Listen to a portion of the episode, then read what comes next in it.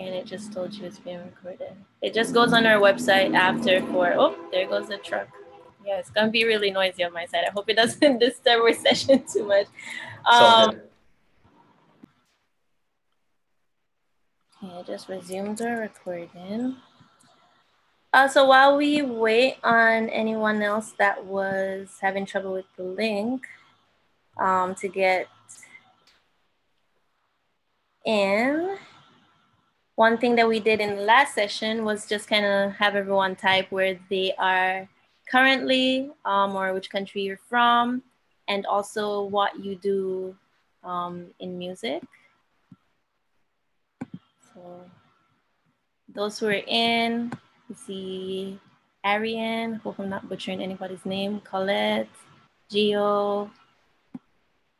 Just let us know where you're from and what you do. I'll go first.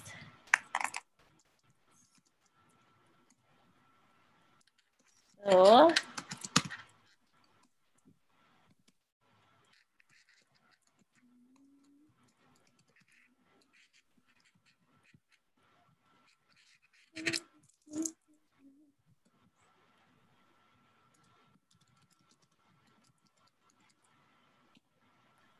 I just sent mine so everybody can see. Oh, yeah. So, Colette, I hope I pronounced your name right. Toronto, Vancouver, artist manager and brand consultant. Really cool. So, all the artists that are in here, you have someone you can consult for your branding if you're looking for a manager.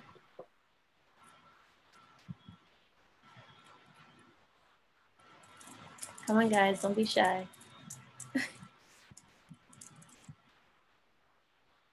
Trinidad, living in Toronto, artist. Handful. Oh, okay. I know who you are. You're in our um, virtual festival. Nice to have you on, Arian.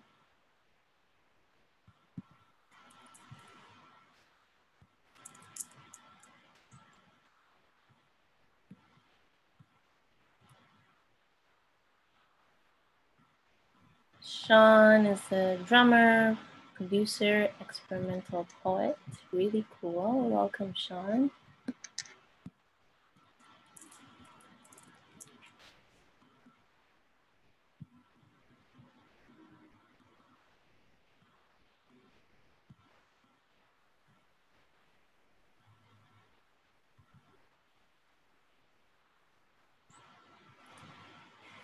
And we'll get started really shortly. We just had a little link issue. Um, so we're just trying to make sure that everybody who wanted to be here is able to attend.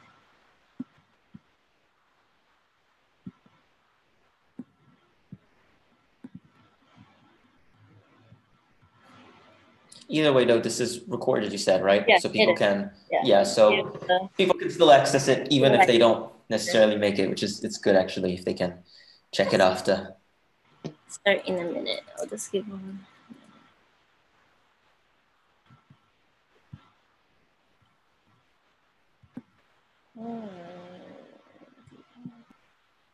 Okay. Okay, everyone. I think we're just gonna get started. I guess people struggling as they um, access the link. So welcome to our second workshop in the Afrowave virtual workshop series. Today we are going to be speaking with Anthony and Kevin about grants, funds, and sponsorship. Um, my name is Karis. If you've been at all the other workshops, you've probably heard this a million times. Um, but I'll just give you a little bit of background about myself. Um, so I'm a singer, songwriter, and music producer. I am also director of operations at Afrowave TO. Um, I started out in solely on the creative side of the industry, um, making beats in my bedroom. and then I decided that I kind of wanted to learn the music business side. So I went to study um, arts management at Harris Institute downtown Toronto. Um, and from that, just kind of worked at different jobs in the industry um, that allowed me to kind of see the intersection between the art side and the business side. And I've kind of just spent the last couple of years immersing myself in that, which is how I ended up at Afrowave. Um, a little bit about Afrowave if you're not familiar. So what we do is provide a platform and resources for artists who are in what we call culturally um, derived genres. So soca, reggae, reggaeton, dancehall. Um, we kind of noticed that these genres didn't, they get attention, but not as much as a lot of the other genres um, in Canadian music industry. And we wanted to make sure that we were kind of leveling the playing field for the artists who are within those genres, um, which is why we decided to do this workshop series so that we could give you as much information as possible um, on different areas in the industry that would be beneficial to emerging artists. I'm gonna hand it over to Anthony and then I guess Kevin. Um, they're just gonna tell you a little bit about who they are, where they work, and how they kind of got into this music business.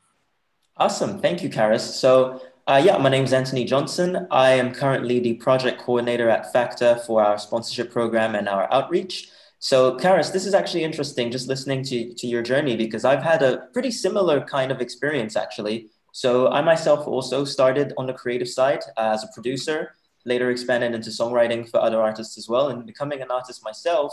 But then, similar to you, I, I kind of I felt like that wasn't enough. I also wanted to know more about the business, just to kind of understand how, how everything worked. So uh, that led me to um, interning at Warner Chappell, which is the publishing division of Warner Music. And then I worked at SOCAN, and I then afterwards I heard about this thing called public funding and grants, and I just thought, what is that? Did a bit of research. I realized that it's actually possible for artists to get funded to make the project. And, and I actually applied and, and got a grant. And I, that was a great experience. I learned a lot from it. Um, and after that, I just wanted to learn even more all the ins and outs. So, and then I saw a job opening at Factor, and here I am. That's kind of my journey. Awesome. Kevin. Hi, thanks for having me. Good evening, everyone. Uh, my name is Kevin Ray. I'm currently the Creative Communities Program Manager at the Toronto Arts Council. And um, if you're wondering what that means, uh, the Creative Communities Pro, uh, Program funds activities and organizations uh, whereby professional artists engage communities in collaborative art making and skill development opportunities. So that's you know what I currently do um, as a nine to five. Um, but much like uh, the previous speakers, um, you know, I started out as an independent artist in the city of Toronto. I'm uh, considerably older than both of you, I believe. and so, um, you know, I started off as an artist, um, spoken word, uh, writer, a um, little bit of a singer songwriter action as well. Um, used to do shows throughout the city of Toronto at venues that you know, regrettably no longer exist anymore. You know, the march of time, gentrification being what it is. Um, you know, but you know, during that period, I also was curious about other aspects of, you know, I didn't know what I wanted to do, but I knew I wanted to be involved in the cultural industry, the cultural sectors. Mm-hmm. Started volunteering um, for arts organizations, one in particular named Dance Immersion. Um, and through that, I started volunteering and then started working with them and you know, had experience, learned about event management, grant writing, uh, PR slash communications, you know, got, you know, a little bit of exposure to a wide range of, um, you know, skills really, you know, and then from there, gone on, I, I worked at uh, the Canadian Music Reproduction Rights Agency, uh, Unity Charity, among other organizations, you know, started doing freelance um, grant writing and consulting for artists and organizations. Um, and, you know, all during that period found time to put out uh, an album of spoken word and a couple of books of poetry. And here I am with you all awesome. tonight and glad to be here. So thank you, Anthony and Kevin. We're glad to have you as well. Thank you so much for saying yes to this. Um, I know a lot of people can attest to the fact that sometimes it seems so hard to to access the people with the information. So we really appreciate you um, joining on and, and speaking with us. Um, just a couple disclaimers and uh, information for the participants. So this session is being recorded and we are gonna have it up on our website. Uh, so that's www.afrowaveto.com. So if you missed something, um, you don't have to go crazy in the chat. It'll be available for you afterwards. Um, I think we're also looking at putting it up on Spotify. So if you just need audio format, that'll be there for you as well. Uh, any questions you can put in the chat, um, but we do have a designated Q&A tab um, where you can send your questions and we're going to try to save the last half hour for that. Um, but like I said, if there are any questions in the chat that, you know, is something that we could address right away, then we'll try to. Um, if not, we do see your question and we will get to it, I promise. Um, we just wanna keep it running as smoothly as possible. We are working with Wi-Fi. If anyone, you know, drops off, we'll just join back in, pretend like it didn't happen and keep, keep it moving. Um, but yeah, let's, let's jump right into it. Um, so both of you were actually on the creative side and now working with grants and you've kind of seen a lot of the business side as well. Uh, we started with Anthony, so maybe Kevin, you can go first this time. What is it like for you in terms of the difference between both um, ends of the industry? What was that like for you to kind of transition from one to the other? Um, you know, it's in some ways, um, it wasn't that huge a transition for me, mm-hmm. partially because, um, you know, when I was really active as an artist, it was a very DIY scene, do it yourself, doing your own shows. You know, um, we there was a lack of commercial support, mainstream commercial su- support for um, artists, period, but particularly Black artists, artists working within, you know, quote unquote Black genres, Black disciplines. So, you know, you're just used to doing for yourself. Um, you know, and, and trying to build community and all those sorts of things. There was, uh, there were very few of my peers at that time were making a living full time as artists, right? So we always had multiple gigs. I always had multiple jobs. You know, if I if I brought up my, you know, the, the resume I would use to apply for a job, for example, lists only things that are relevant. But if I told you all the kind of things I did, you know, to like to make money um, while trying to be an artist, um, yeah, we would run out of paper. Um, but you know, so that ethic has always been there. It's been a part of my life for you know 20 plus years. Um, and you know, once I started working with you know organizations like Dance Immersion that I mentioned earlier, or Unity Charity, or uh, the CMRRA, you know, you that didn't really change. What it might have changed for me specifically in the sense that you know maybe 50% of my time was devoted to um, pursuing artistic endeavors and then 50 was trying to you know uh, make ends meet. And that equation has changed a little bit for me over time where i am more and more embedded in the arts administration side. You know um, so like the, that equation has changed. And once i started working at toronto arts council where I, have been for four four years now um, I think the biggest change has been a greater appreciation um,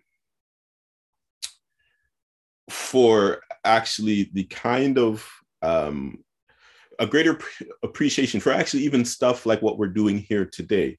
The need for things like this the needs for um, you know organizations like Manifesto, House, um, Remix Project, um, Rise. You know, I could go on and on, like naming organizations that are providing platforms for Black artists in this city.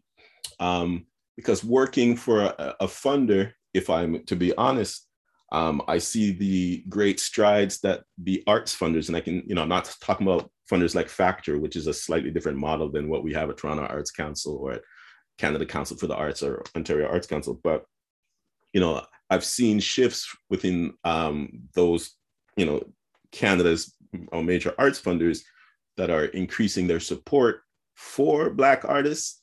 However, I still see how far, you know, we still need to go to support Black artists pro- properly. Um, so, you know, that was a long winded, kind of meandering um, answer to your question. But, you know, so the shifts for me personally um, haven't been too great, but it has given me a greater appreciation for um, the kind of gaps that do exist.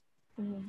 And what about you, Anthony? What was that transition for you? Like? Yeah, so I mean, I, am going to echo quite a bit of what Kevin said, but um, before that, I'll, I'll add something something else for me too that's been great. Is I wouldn't even necessarily call it a transition from creative to business, but more an addition, as in the creative side's always been there, and I didn't have the business knowledge. But then, you know, taking that deep dive into these music industry jobs has given me extra tools to add you know to, to my overall knowledge. And i think that's that's helped me a lot because this business knowledge kind of helps you strategize how you want to move in the industry as an artist but then also you know whatever creative moves you make will also inform your business strategy. So it's kind of this this complementing of, of two essential sets of skills and knowledge that you need. And so you know i'm saying this for, for everyone listening to if you're an artist uh, you know definitely if you see an opening in a music industry job i would say you know consider applying because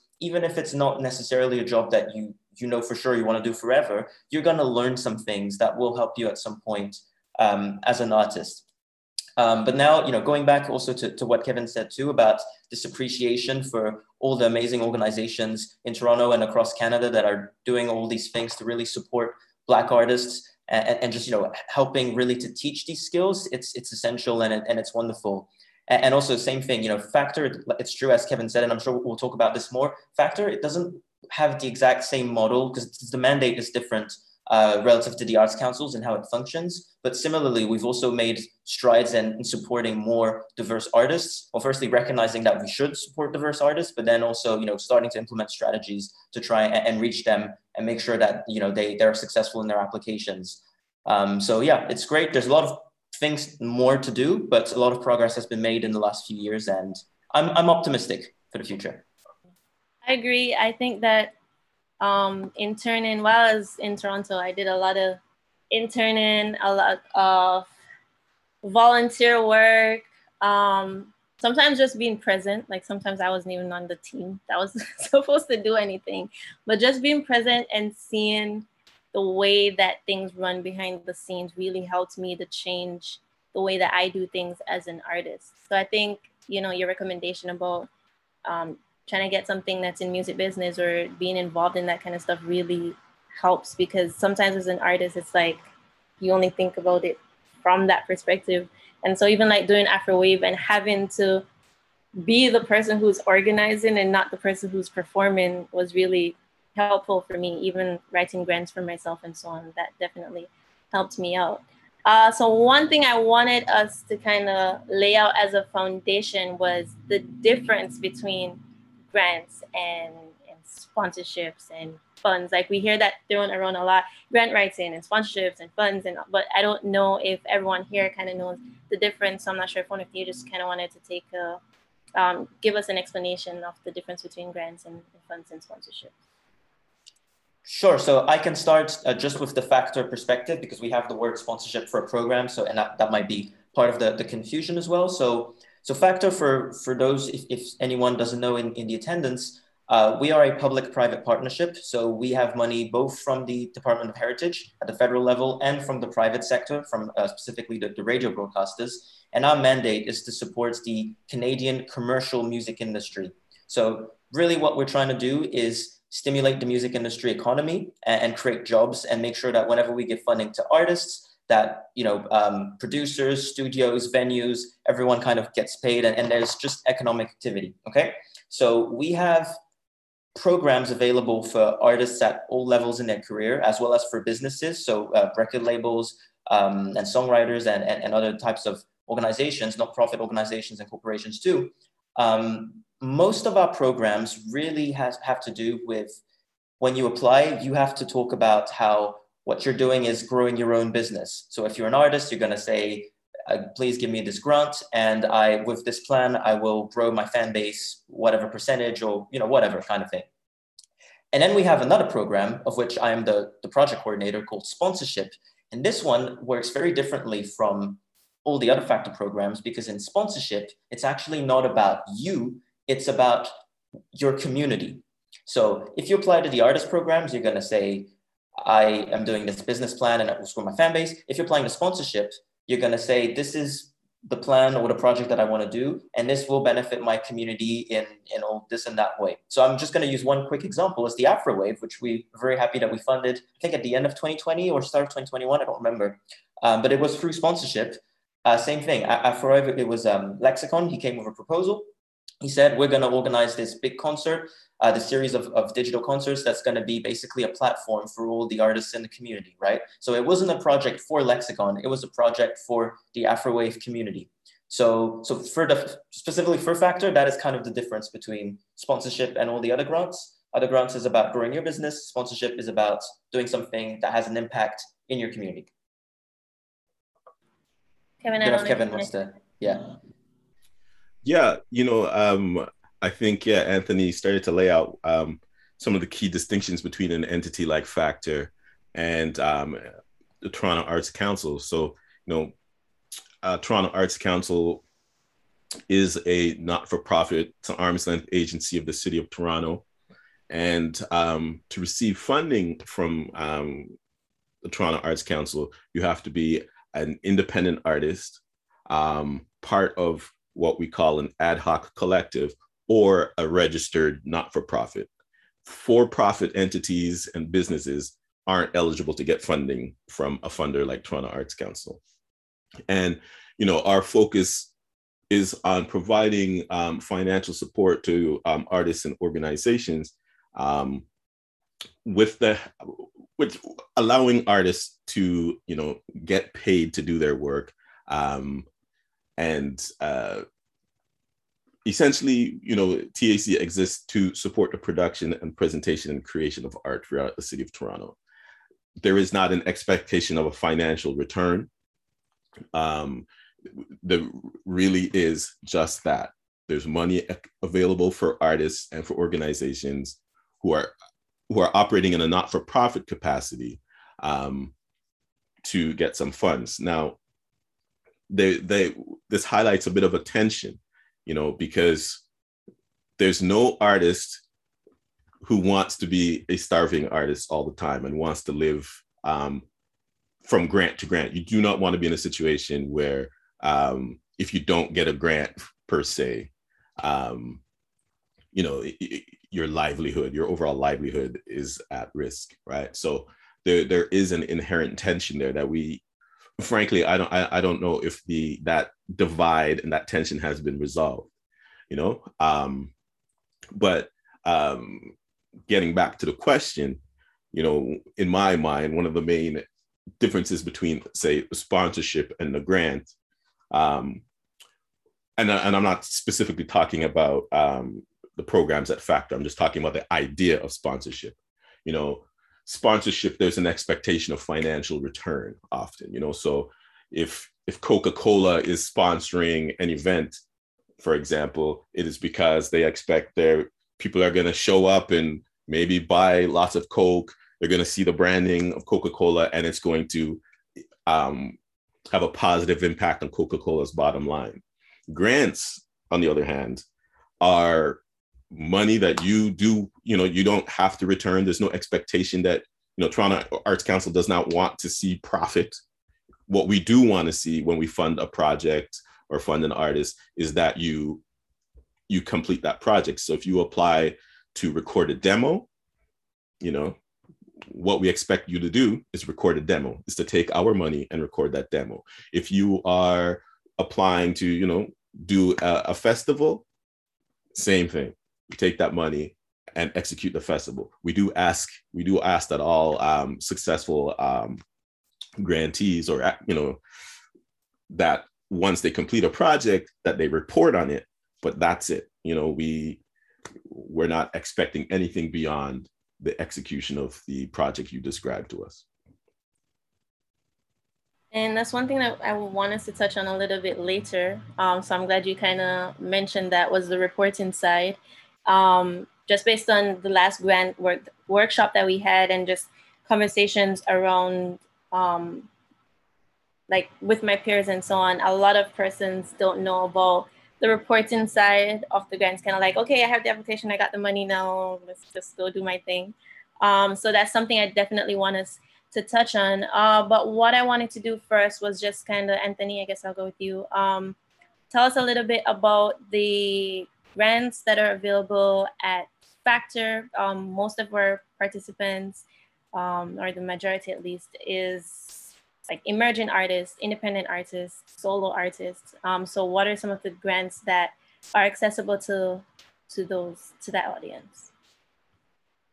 Great question. Very happy to talk about it. So we have two main programs that uh, you know I think most people in um, in the attendance would want to look at. The first one being something called artist development. So this one is is really good, especially for people who are kind of near the, the more the start of their career. So don't yet have a very big fan base, or maybe are, are really just starting out, like don't have any music out. You know, um, artists at kind of that stage. Uh, so the goal of artist development is to give you a subsidy towards your your general artist expenses within some categories. So there's sound recording, so anything to do with going to the studio, paying a producer, getting your music mixed and mastered, things like that uh, touring, everyone knows what touring is. Marketing, that includes, you know, digital, Facebook, Instagram ads, things like that. And then also video. So if you want to do music video, that's part of it too. Uh, so for that grant, you can get $2,000. Um, and then, so, oh, so something about Factor, I should have said at the start, is we are in the business of subsidizing expenses that you are already incurring anyway as a professional artist. So our subsidy rate for the artist development is 75%. So what that means is if we give you this $2,000, we are basically funding 75% of your expenses. So you just have to show us, and, and I'm sure we'll talk about this more for the completion reporting, but in the completion, you're just gonna put your, your proofs of expenses and invoices and things like that. And it just has to add up to $2,667 because that number would be 100% and then the 2000 would be the 75%. And so this program uh, normally is supposed to last around a year, but then if people need extensions for whatever reason, I mean, right now with COVID, everyone basically had an extension, which is totally fine. So it's possible for it to, to last longer. But um, yeah, this is artist development. This is the, the, the easiest one, I think, both to apply to and also to, you know, receive and then kind of do the, the work on it. Um, and also similar to what Kevin said about the, um, the programs of the TAC, there's no expectation here of profit or anything like that. Uh, there's no, there's even actually no expectation of you having, you know, finished necessarily all the music that you said you would do or anything. It's really just a two thousand dollar grant for you to kind of get your career started. And you know, if you had a dream to do an EP or, or kind of get, you know, get a few songs that you want to have, you know, in a professional kind of portfolio, you can just get this two thousand and you can do that. And then the second program that um, everyone should check out. So if you are, if you feel like you're at a stage that is a, a little probably further in your career than for the artist development, you can apply for this program called juried sound recording. Uh, this one's a little more ambitious. So here, the minimum amount you can get is 10,000, but it can go up to 67,500. And that depends on how much you claim. So if you have enough expenses, you can claim that full amount. But essentially for this one, you actually have to do a full album. Um, and, and, here it is a little more um, in, in, terms of like the stuff you have to do. So for sure, you, you do have to do the album and you have to release it. You, you can't take that grant and then not do the album. Um, but yeah, th- there's a little more work in terms of you know what what kind of stuff you have to um, write in the grant. You do have to submit a full marketing plan for how you are going to market uh, this album and how you're going to create it, and you have to explain who your whole team is. Uh, but yeah, th- those are probably the two, you know, main artist programs. Definitely the two most popular ones. Um, and and as you can see, yeah, the, the amounts are different, so you do have to pick wisely because you can only pick one of the two per year. And I'll leave it at that. Okay, sounds good. And you, Kevin, for TAC.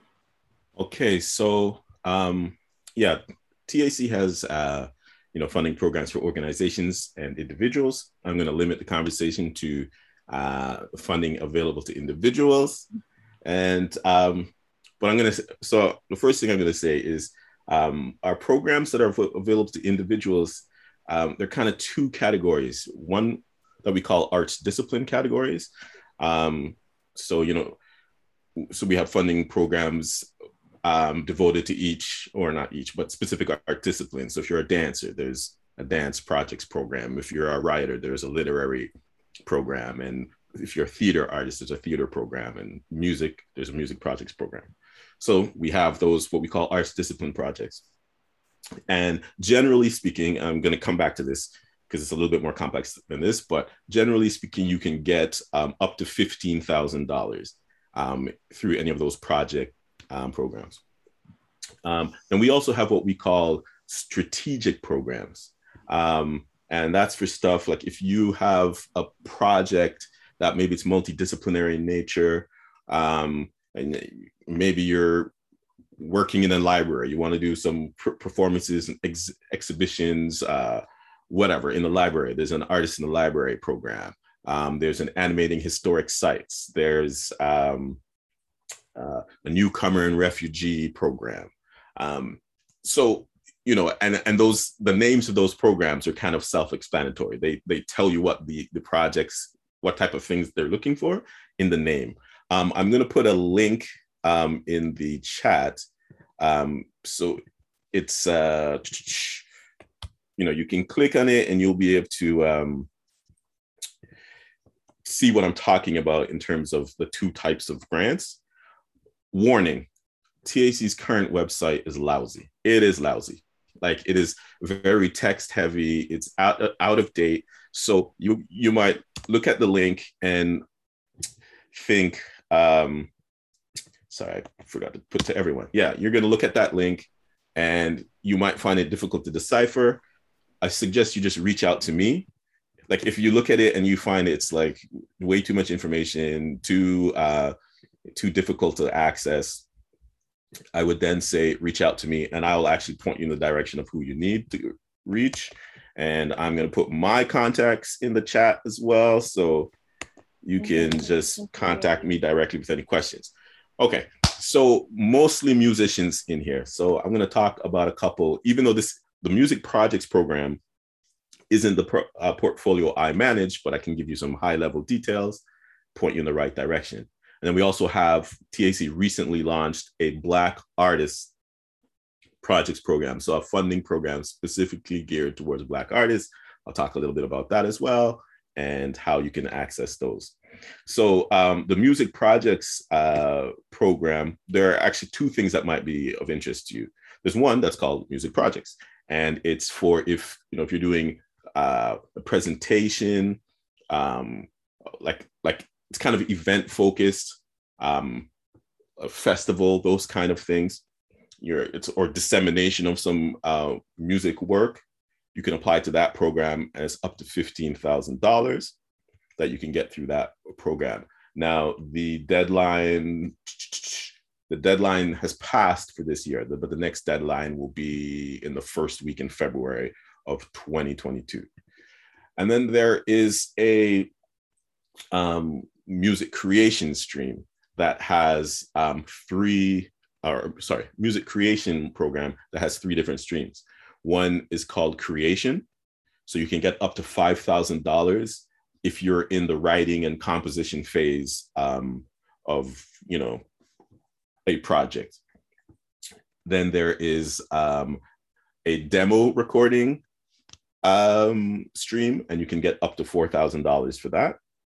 And then there is a full length recording stream, and you can get $10,000 uh, for that pro through that stream.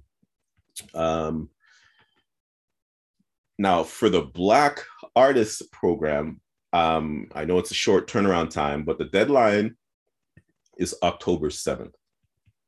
All right. So um, this the Black Arts Projects Program um, supports Black supports projects led by Black artists, Black artist collectives, and um, you know when we say Black, we're talking about you know organizations are led by Black folks, Black focused organizations, and they're you know serving um, you know Black populations.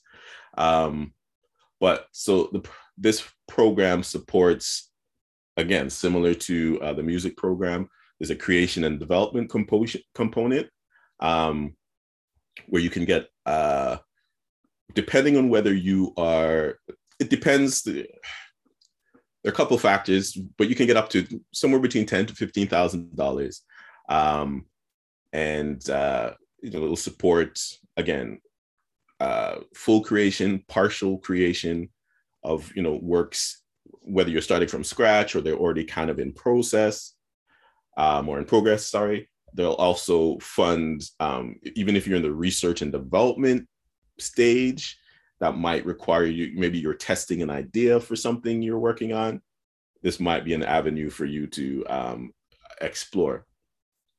And again that's open to individual artists and artist collectives. There's another uh, um, component of the black artist projects program that supports presentation. And so that's for the exhibition presentation and dissemination of work by black artists. And it can be in any arts discipline but you know we're mostly musicians in this room so you know i'm assuming that's what you'll be looking to do. Um it it's important to keep in mind that for this component though it is really as presentation focused. So something um like you know afrowave i know uh when you've done your programming and there's also often workshop components and things of that nature this presentation um, component it's not for that. This is strictly for the presentation so, um, you know, a perform, you know, a performance-based events would be, you know, the kind of thing we're looking at. Um, additionally, there's a mentorship component where up to five thousand dollars is um, available. Where, you know, if an applicant wants to um, work with a mentor, has identified a mentor um, that they want to work with and acquire specific skills within a particular artistic um, uh, modality or discipline, um, you can again apply to that um, component or that stream of the funds for up to five thousand um, dollars. I'll put a link to all that in the um, the chat as well. But again, uh, I saw the couple persons. So I just had some questions. Yeah. Um, usually it's okay if they're sent in the chat as well, but I forgot this is one of those workshops where a lot of links are going to be sent, so they may get lost.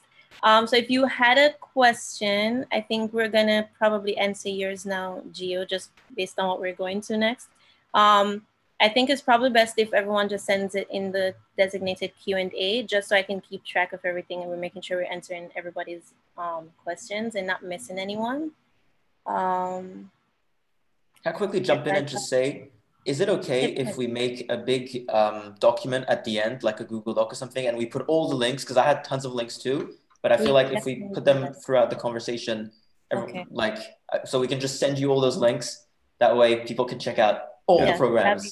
So if, yeah? if you idea, guys already idea. have um, your links or a document with links, feel free to send them um, just to the email we were corresponding through, and then I can just forward everything to everyone. I'm actually going to put that Brilliant. in here for everyone. So you can reach out to me at operations at afrowaveco.com. If you're interested in getting all these links and you think you may have missed one or something, I can just send it to you. Um, so just reach out to me there, let me know that you were in this workshop and that you just want the links. Um, and then I guess Kevin and Anthony, you can forward me all that stuff afterwards. Yeah, um, sounds good. Just seeing if we missed anything here. So Kevin, were you finished wrapping up? Um, oh yeah, yeah. The, okay. So I know you mentioned some of the deadlines that were coming up. Anthony, I know you didn't touch on them. Are there any upcoming deadlines for uh, the artist development or? Yeah, good question. I should. So artist development is the same as the um, Black Arts uh, grant. It's yeah. October 7th. So yeah, that's very, it's coming up soon. Uh, Juried sound recording, I believe, is December 2nd. It's it's near the end of the year. So that one is, there's more time. But yeah, if you want to apply to artist development, you should start now. Sounds good. Okay, thank you so much. So everyone, make sure you're making notes, writing down these deadlines. Um, also, so artist development, there's four per year. So there is actually, okay. it's, there's a lot. Uh, Jury sound recording is only two. Okay. And yeah. I know that there was previously, there's a rule where it's like you could only apply to one, one of the two of the two. Yeah, okay. so you have to pick carefully. Okay. Okay. Yep. So everyone bear that in mind. Um, so I just wanted to move on to the process of um, applying for a grant. I know that based on the grant, like I know Kevin, you talked about this a lot.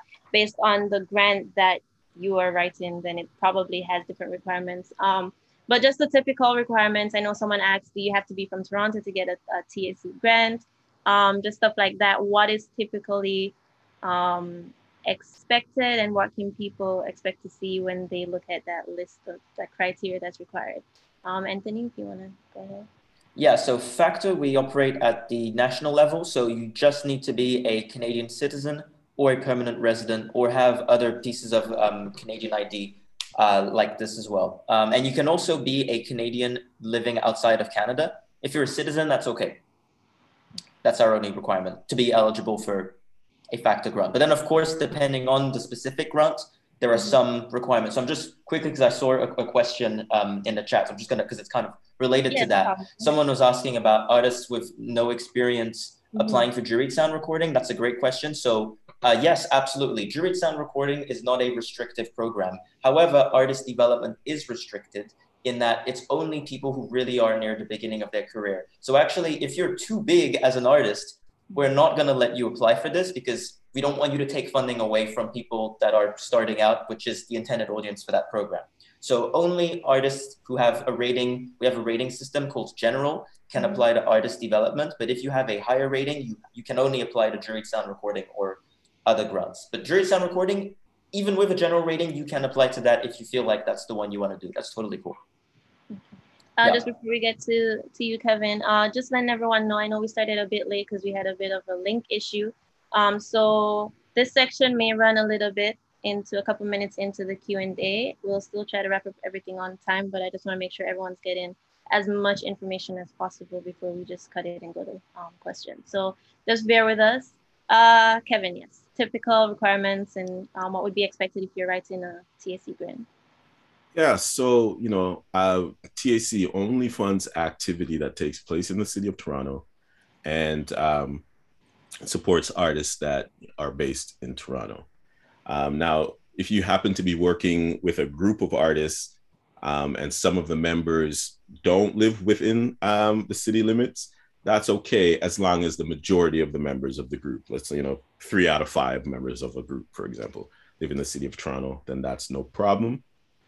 Um, yeah, and you know, similarly uh, to what Anthony was saying, you don't have to be a citizen necessarily if you're a landed, you know, you have landed status, refugee status, or you know, you're in the process of you know claiming any of those um, statuses, then that's fine as long as you live in the city of Toronto. And to be clear, by city of Toronto, we mean 416 area code or um, postal code starting with an M. You know, because you know I often get calls from folks who you know, live in Markham or uh, Whitby or Mississauga or something and say, oh, they have, and it's a great idea or a great sounding project, but unfortunately, it doesn't take place in the city of Toronto. Um, other than that, I think I should also note that, you know, and I, I think I'm, I'm, fairly certain it's going to be the same for Factor, um, that all applications are done online for TAC. Um, you know, you um, have to create a portfolio within our online um, application system, which is called Smart Simple you know you create a, um, a profile for yourself um, if you're applying as an individual artist or if you're pl- applying on behalf of, of, a collective or organization you have to you know you create we have two different types of profiles. Um, all you really need is an email. And once you you know provide an email and contact information um, you're good to go. And when you sign into the portal it'll show you all the applications the upcoming applications that you're eligible to apply for. So if you know you create an, uh, a, a profile as an individual artist, when you sign in, you'll see all the upcoming granting deadlines that any individual artist can apply for. Yes, I'll jump in real quick. Kevin, you're right. For us, it's also all online. And similarly, we also have a profile. So you just make a profile in, in a portal. And then when you, you know, you click on your profile, it'll show you there's a drop down of what uh, programs you can apply to.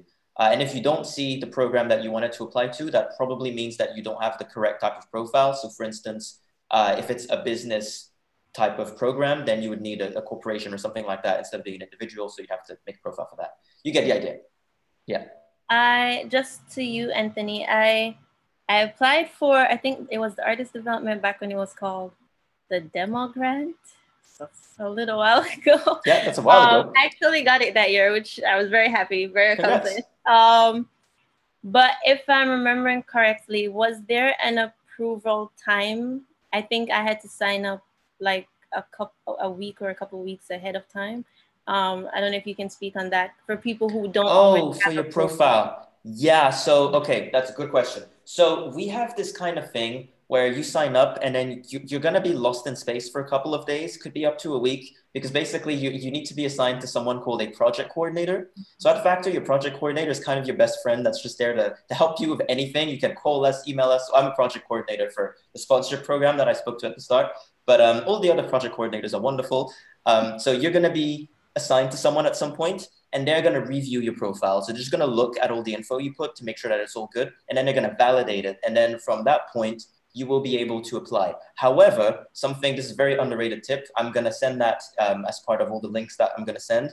We have something called applicant resources, and it shows you specifically what all the questions are in all of the grant programs. So my suggestion to you is look at this link, look at the artist development questions while you're working on your profile, and you can start working on it on a Word document. That way, by the time your profile is approved, you'll already have your application ready, and you just need to copy paste all that stuff in, and then you're good. Awesome. And is it the same thing for TAC, Kevin? Um, no. Uh, um, ours is better. Uh, no. um, once, once, I don't mean that at all. But um, it is just different. Like um, for us, once you provide the um, the appropriate uh, contact information mm-hmm.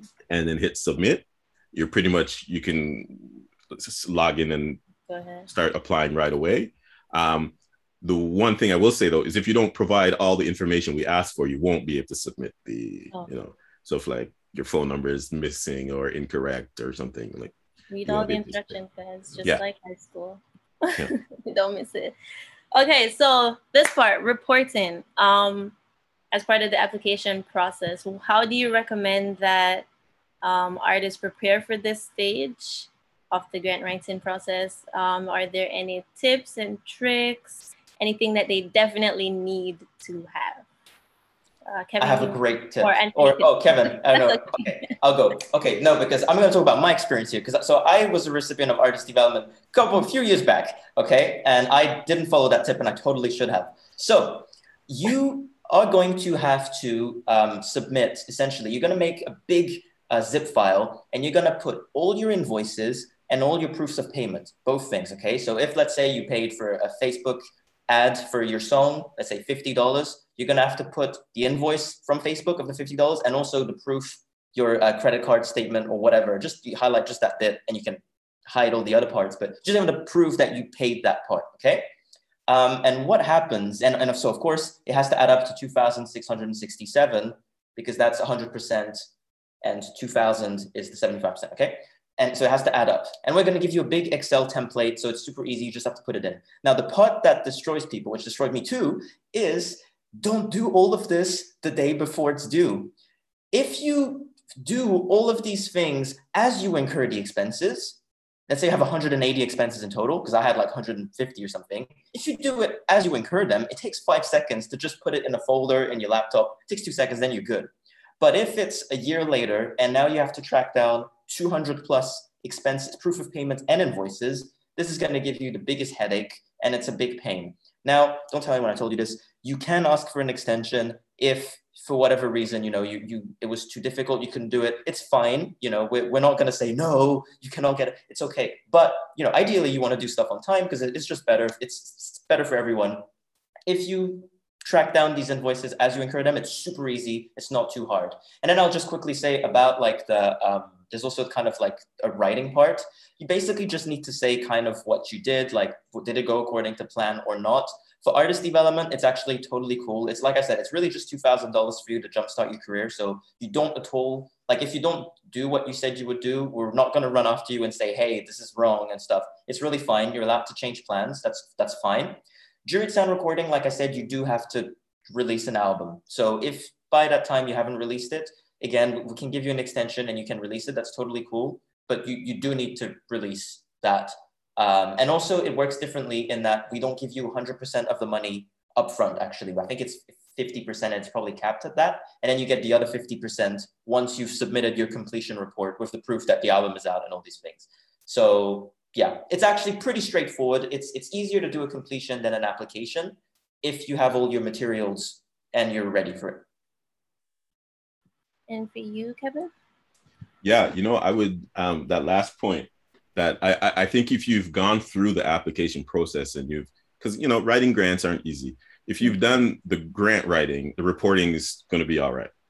Um, another thing, you know, and Anthony kind of touched on this too, is or it was kind of implicit in what Anthony was saying. Like I I think it's important um, for artists to remember, particularly who are new to this process, and you know, it can be intimidating you know you're applying to these institutions and having to report to these institutions we're on your side.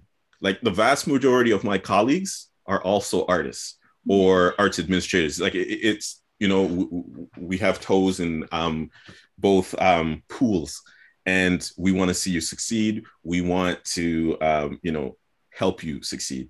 And when we're when we're the kind of requirements that we put like reporting requirements you know for TAC, part of it is we have to report back to the city of Toronto on what's happened, what we're doing with Toronto, the city of Toronto's money.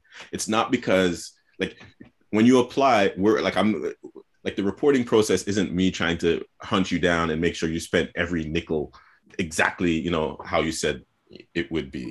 It's more to kind of understand what happened. So with that big preamble, let me just say the reporting process is relatively straightforward if you're successful, if your grant is successful at TAC, when you get the notification letter um, that your grant was successful, it'll tell you that from this day forward, you have two years to complete your project. Um, but you know, most people, you know, w- when you apply, you submit your own project plan, right? So um, we let's say you've told us that you're going to be finished in six months. That's cool. So, um, from the day you tell us that your project is going to be finished, we expect a report 90 days after your what you selected as your project due date. Okay.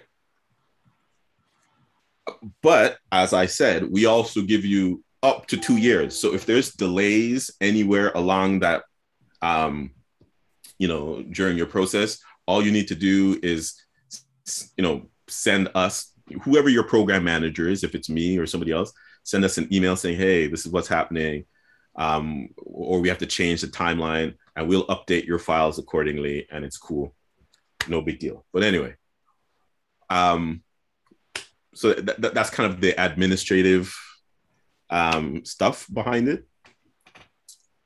What we ask for in the report really is did you do what you said you were going to do? That is that is essentially it. You know if you if you you know like what anthony was saying if you you know we're going to put out an album said you're going to do an album did you do the album? We you know and and as part of another thing i should add as part of the applications you know you you provide support material right? Um and when you report we also like to see the support material. So if, in the case, if it's uh, um, if it's an album, you know, hey, send us, you know, s- send us some music files, you know, send us links to where we can listen to that album. Um, and then the other component of the report is the budget. So when you submit an application um, to, okay, pause for a second. We just pause and say most or many of the uh, funding programs require you to fill out a budget. Some of them don't because it's just a set amount. Like there's five thousand dollars you can get, and you're just going to get five thousand dollars. We don't, you know, that's it. You do what you don't have to provide a budget and break down what you're going to do. We're giving you five thousand dollars to contribute to your living expenses as you do your art. But for the projects that do require a budget, um, you know, you, so you're going to submit a budget at the beginning, and let's say you tell us your project is going to cost twenty thousand dollars, and you need ten thousand dollars from TAC. Cool. And then your project gets approved on that basis. When you're reporting, it's possible things have changed, and that's okay you if if it ended up costing you only seventeen thousand dollars, that's cool. Tell us it only cost seventeen thousand dollars. and then tell us how you spent that $17,000. So it's important that both when you apply and when you report, or or what's what's really important isn't that your um, final report budget is the same as the application budget, but what is important is that the um, your expenses and revenues ma- um, balance.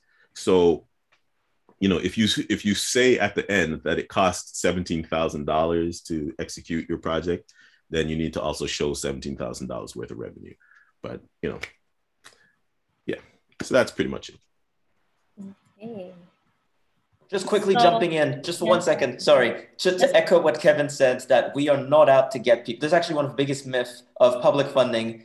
Uh, I'm sure TAC yeah. gets this, OAC gets, CCA, we get this. You know, project coordinators, we're your friends. We're artists. We've applied to grants too. We know what it's like. We know that it's hard, and we're not out here trying to get you and be like, oh yeah, you got this part wrong. No, and but this is also why it's important for you to contact us and build a relationship with us. Like the minute you get assigned a project coordinator send us an email give us a call and just say hey this is what i'm trying to do. And then we'll be here. We're kind of like i don't know your financial advisor you know? We're here to kind of you know advise kind of if you start saying okay i don't know if i want to do an album or this or that we'll tell you what program is probably the best for the scenario that you're in so that you don't make mistakes and so, so that you don't you know run into issues with us afterwards. We're on your side and we're here to help you so it's important also for you to be honest and transparent with us and don't try to hide your plans with us because that's a, it's not the right thing to do, right? Yeah, just wanted to say that. Thank you, Anthony. Uh, so the I know we want to we have a bunch of questions here waiting for us.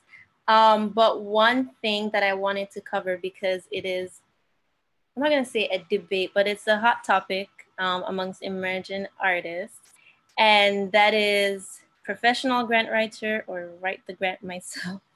Uh, so I just wanted to get, you know, your opinion being persons that are on the receiving end of these grant applications, um, just what you think about it. And also if persons are writing grants by themselves, what are some of the tips and tricks or things that are good to put into your project? I know you talked a little bit about that um, throughout the discussion, um, but just what can give them, for lack of a better phrase, a competitive advantage um, or a, a, better chance of getting a successful grant? I don't know who wants to go first. Uh, Kevin? Um, I'm going to go first, uh, particularly because um, the first part of the question, I have like, not strong feelings, but you know, feelings. Um, yeah. So, you know, I'm not sure how many of the um, attendees um, read my bio or were here when I was talking about um, my career, as it were. But um, the a significant portion of my life has been spent writing grants. So I mentioned working for an organization called Dance Immersion. I did a lot of things there, but the main thing I did was write grants. I worked for Unity Charity. I did other things, but the biggest part of my job was writing grants. You know, I founded an organization called Mosaic Creative. I can't even remember what I called it now, but it's in my bio. and what I did was write grants, primarily for artists. And so, um, my personal feeling, you might talk to other grant writers, they might tell you other things. Um, we all, you know, to we all can for the most part we all have the capacity to write a grant you know? We we can all do it. Um where the big but you know everyone like the grant navigating the grant systems you know it isn't intuitive for everyone. Um in many ways it replicates the kind of systemic and institutional barriers that you know um privilege some over others. That is all true. Right. But set those things aside. Let's pretend we live in a world where we're all starting from a similar kind of um, uh, basis. For me, the real value in what what like I'm a great grant writer, and I there's actually a there's a there's a dude in attendance I see named DeLorean. Uh, we we used to work together. DeLorean can tell you I'm a good grant writer. but, and so, you know, I bring value and I, I believe I bring value as a writer. But um, if I write a grant for you, um, you probably don't need to hire me again to write a grant. Once you once once I've written a good grant for you and you have that in your possession and you can refer back to it and you can learn from that template I've provided you, you probably don't really need me to write another grant for you unless it really is a capacity thing that you like navigating the system is difficult for you and or you don't have the time or energy to do it right? But there so that's the first kind of thing i just like to put out there. Um, also if you meet a grant writer who says to you something like oh i guarantee you there are no guarantee you guarantees any grant writer who says that to you is you should run you should not or they're committing some kind of fraud and you don't want to get mixed up in that. Like there's just there are no guarantees. Um, yeah. What was the second part of the question? Or or maybe I should just let Anthony chime in and we can. Sure. Yeah. Well, I'll echo. Oh, sorry, Karis, do you want to? Just, just to remind you as well, Anthony. Uh, just yeah. for those persons who, um, for whatever reason it may be, decide to write the grant on on their own. Uh, what are just some of the recommendations? Any tips or tricks? Any any hacks? yeah. Okay. So just great. Thank you. Um, echoing what Kevin said, definitely be careful with grant writing. So I'm basically I'm not endorsing nor not endorsing grant writing. Some people do it and and they can be successful, and some like it's totally cool. But just yeah, there's unfortunately there are a lot of bad ones. Uh, and a lot of ones that lie and say stuff like "I guarantee you" this kind of thing. And also something else is when you create your applicant profile, you are the applicant. The, the grant writer is not. He's just an administrator. They're just there to write the grant. If the grant writer says a lot of stuff that's not true and says, I'm going to put out three albums or whatever, you know, say a lot of stuff that's totally wrong, and you get the grant, you are the one that's on the hook for it. And you are the one that has to submit the completion and then gets in trouble if all of a sudden everything is totally wrong. So if you hire someone, which is okay, you can, but just make sure you read what they put in the grant before you, they hit submit and make sure you talk to them. And also, if we, the project coordinator, try to get in touch with you, make sure that the grant writer is also CC'd in the emails or make sure that everyone's kind of on the same page. Because sometimes also as an administrator, the grant writer will kind of be the one talking to the project coordinator and you, the applicant, has no clue what's happening while we're telling the administrator, hey, this part is weird and this is strange and this is that, red flags everywhere kind of thing, okay? Just be super careful about that. Now, uh, the second half about what are some tips for yourself as a, as a, if you're writing it yourself. I mean, really, you know, firstly, understand the underlying guiding principles of the um, funder that you're applying to. So for instance, we, we spoke about a bit about the differences between Factor and, and TAC. So it's actually totally possible for you to, you know, technically have the same project and get funding in both, but likely you're going to be emphasizing different parts of the project you know, to, to us versus to TAC. Maybe to TAC, it's going to be really about the artistic impact. And for us, it's going to be about, you know, your business plan and how many fans to expect to get, that kind of stuff, right? So make sure that you don't use the Factor playbook, both at Factor and at TAC, because it's probably going to be a flop at TAC and vice versa. That's one thing. Um, next, obviously make sure that you, you know, reread your grant a few times, make sure that it's clear, make sure that it's, oh, another thing, this is actually super important, is um, how do I say it? Yeah, make sure that you you don't necessarily need to try to make yourself be bigger than you are. You know what I mean? Like be realistic and and propose something that's achievable. So Factor, even though I'm saying, oh, we're so business oriented, which we are, but we also know that it takes a lot of time and a lot of money to grow a business. So we don't expect you, if you have 100 followers, to get a $2,000 grant and then go to 10 million followers. We don't want you to do that. We just want you to have some growth but we don't care if the growth is 100%, which is 100 to 200 followers, or if it's 10 million, million percent. You know what I mean? So sometimes people get the impression that they have to say that they're going to be the next Drake. And no, you don't have to do that at all. We don't expect you to do that. Uh, right? That's important. Now, yeah, Kevin, you can chime in if you have. Yeah, you know, um, yes, I agree wholeheartedly with everything Anthony just said.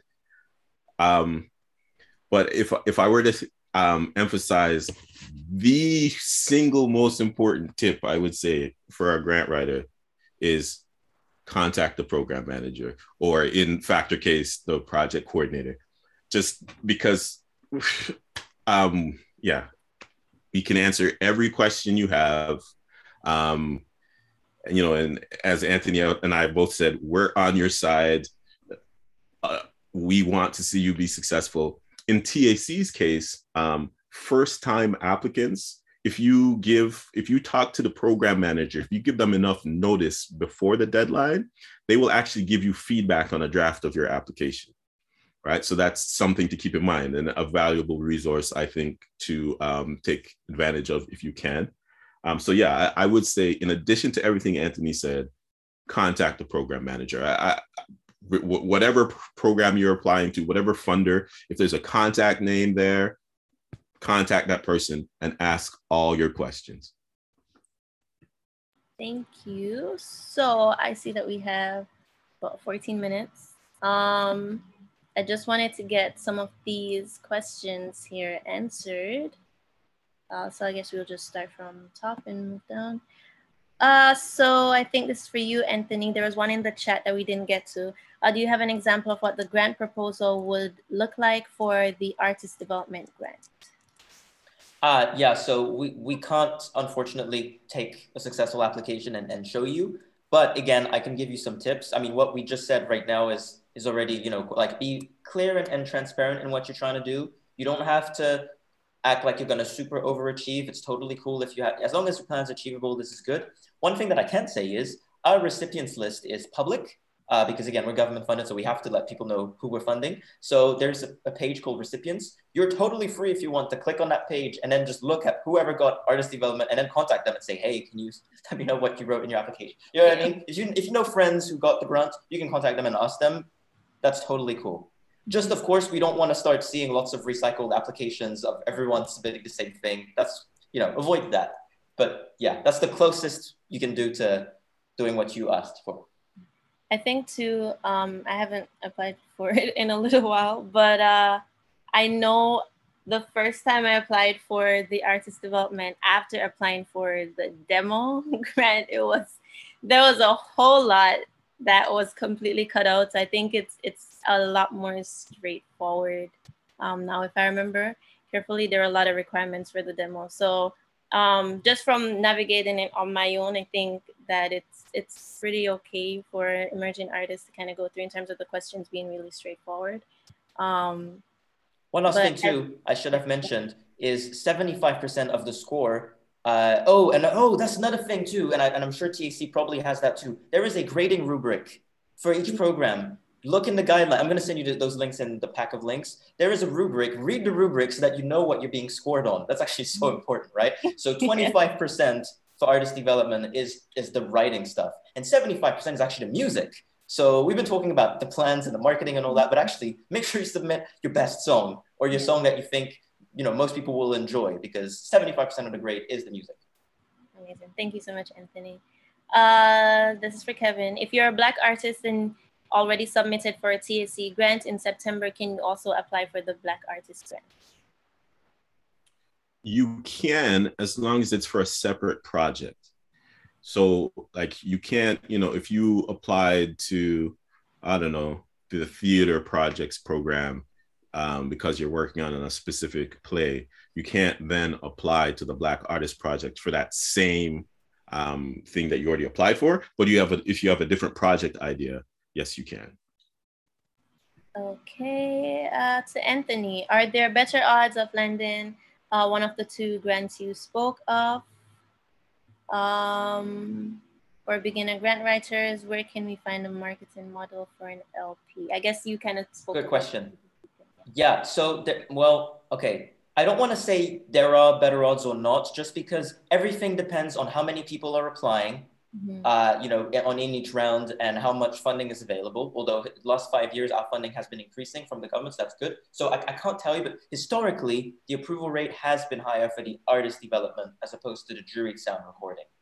Um, so yeah, if you want, at least based on historical data, I would go for artist development if you're eligible.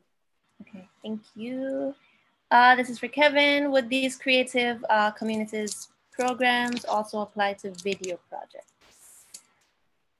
Um, they can. Um, the, the, the, the defining characteristic of the creative communities projects program isn't any arts isn't any specific arts discipline like you can apply to uh, creative communities for anything pretty much but what is important is that there has to be a component of collaborative art making or skill development so if you're doing a if you're working on a um, film if you have a film you know you're working on documentary short feature length whatever you can't apply to the um, creative communities for that. However if you are doing um, a series of weekend workshops with young people in a given community and part of the project is they're working on a film then um, that would be eligible. So it all depends on the nature of the activity not the actual art um, discipline involved awesome hope that answers that question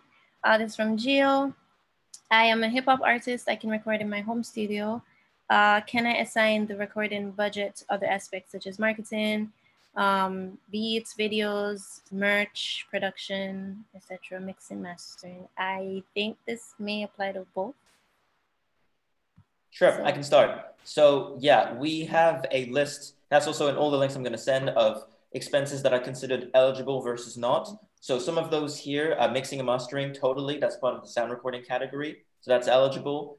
Um, and then I, I forgot what, what else there was. So merch is not. So we, you, we cannot give you funding for you to create merch. You can't do that. Uh, production, I guess hiring a producer, yes, that's eligible. Marketing, that is eligible.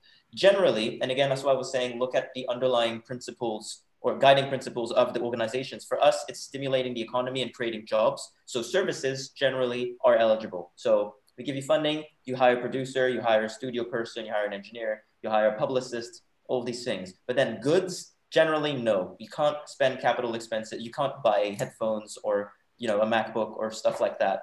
Um, you can up to $200 for artist development, so it's 10% of the offer, but the rest generally should be services. But there's a big list in the guidelines, and this is also something you can ask your project coordinator. So, yeah. And just off that, um, Anthony, because I know you were saying, for example, like I am a Canadian citizen who's outside of the country. Um, so would those services apply to professionals who are outside of the country as well? So if I'm outside of the country, would I have to use Canadian services or would I be able to use a Jamaican videographer in, Yeah, great question. Generally, really, it's supposed to be Canadian services. Um, although I, I think there may be some exceptions. I think it's like if, for instance, you're doing a whole album, if you mm-hmm. if you have one producer who's not Canadian for whatever reason. And, and I think this is one of those actually where you, you probably have to actually reach out to us and you have to actually submit some extra info to basically explain why it's so important that you don't use a Canadian service provider. And then I think you may be able to get a small portion. But generally, though, I would say it's no. It has to be Canadian. Yeah. yeah. I know a lot of persons are on the move and having to collaborate globally now. So I just wanted to, you know, make sure that we sorry another thing just to add is that you are allowed to work with as many non-canadians as you want but just okay. not with the canadian expense like not the canadian part of the funding okay. oh yeah i should have said this because it is expect i mean it's not expected but we assume that you are probably spending more than the grant mm-hmm. amount that we're giving you right because you're a professional yeah. artist so if you get 2000 you're probably spending more than 2000 per year on your maybe it's 5000 so you're totally allowed to spend 3000 on non-Canadian, but then just the money that you get from us has to be Canadian. Yeah. And Kevin, if you could speak on TAC. Yeah, same. You know, I, am looking at the list of expenses um, there. Um, yeah, you, you couldn't use um, TAC funding um, to produce merch, but everything else, um, again, depending on what um, specific program you're applying to. Everything else um, is eligible. Um, the purchasing beats, I wouldn't characterize as a purchasing beats. You'd, you'd want to say it's like production costs. Yeah, you know? but you know, it's uh, yeah, it's all good. Okay. I don't know if Anthony or Kevin had anything else to add, um, or if there was any other final question from the attendees but we have gotten to the end of our workshop. Um, so one thing that we do here is we like to drop our handles. Everybody kind of just drops their handles in so that we can network, even though we're not able to physically be present. So as usual, I will go ahead and take one for the team and go first. So you can find me at I am Karis. Um, you follow, I follow back. so feel free to go ahead. Um, you may just find someone in here who has a service that you are looking for. Uh, we had a brand consultant in here, artist manager, we have producers and so on. So please go ahead and network with each other online. Uh, but with no further ado, I want to thank Anthony and Kevin so much for agreeing to do this and for being here and giving us so much information in such a short time. Hey, um, one ahead. thing I just wanted to add, sorry uh, to interrupt you, you I I urge everyone, you may not have any reason to apply to TAC in the short term, mm-hmm. but if anything pops up in your brain and that you forgot to ask me or you just have questions about TAC, do not hesitate to reach out to me. I am always game to have a conversation. If you even want to meet for a coffee in a post pandemic or whatever the case may be, I'm down for all that. Just reach out. Love it. Same, exactly same as Kevin. Uh, always happy to chat. Like you said, we're here to help. We genuinely want to support artists. We want to see people be successful. So don't hesitate. Don't be shy. Thank you. And of course, they'll be sending the links to us um, at Afrowave. If you guys want to reach out to me, if you had something um, that you wanted to ask or to get that resource list, I'm just going to type, I typed it earlier, but I just want to make sure that everyone can access it. So this is um, my email at Afrowave. So if you reach out there, then I'll be able to respond to you and try to help you out. Um, but once again, thank you so much, Anthony. Thank you, Kevin, for all your information, kind of giving us some insight on uh, what can be a very confusing part of being an artist. We really, really appreciate it. And to the participants and the attendees, as I usually say, this would not be the webinar that it was without you guys. And thank you for being so active in the chat and for all your questions. Um, our next workshop is a pretty interesting one. Um, it is on rights and royalties. So we're going to be speaking with Keziah Myers, um, who's kind of had her hand in a lot of areas of the industry. So I think that's one that you guys would love to be at. Uh, we're going to have that link available for you on Instagram. Of course, you can register. Um, hopefully, we have no link issues. I'll try to make sure of that. But thank you again to everyone, and I wish you all a good evening. Thank you for having us. It was great. Mm-hmm.